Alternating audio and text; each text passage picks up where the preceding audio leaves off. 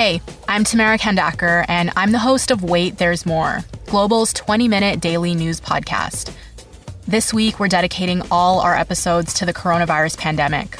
We're talking about it from a variety of different angles, from basic health questions to the impact this is going to have on the economy. We release a new episode every afternoon, and you can listen wherever you get your favorite podcasts.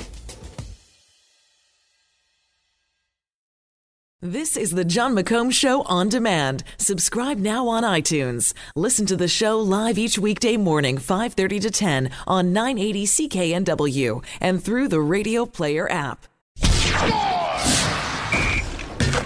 Now, Squire on Sports. This past Saturday, Justify became just the 13th horse to ever win the Triple Crown.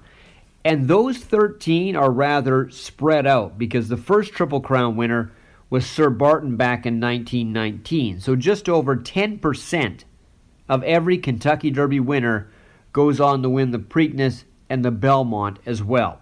Now, like American Pharoah three years ago, Justify controlled the race from start to finish, and that is how most Triple Crown winners have done it in the Belmont.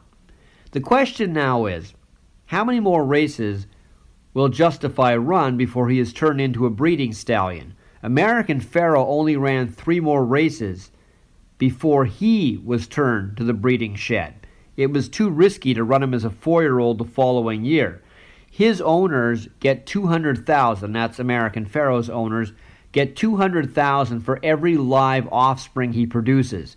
And he can produce 150 a year on average. So that's around 30 million a year. It's sad for racing that horses aren't like human athletes. They aren't durable. They can't run all the time. Because can you imagine how many fans would be at a given track if Justify was running there on a tour? For a sport that needs fans, that would be huge, but it can't happen. In horse racing, you have to be great on the track to get a big name, but in order to make big money, you have to be great in the hay. Squire on Sports. Catch Squire Barnes tonight on the Global News Hour at 6 and on 980 CKNW.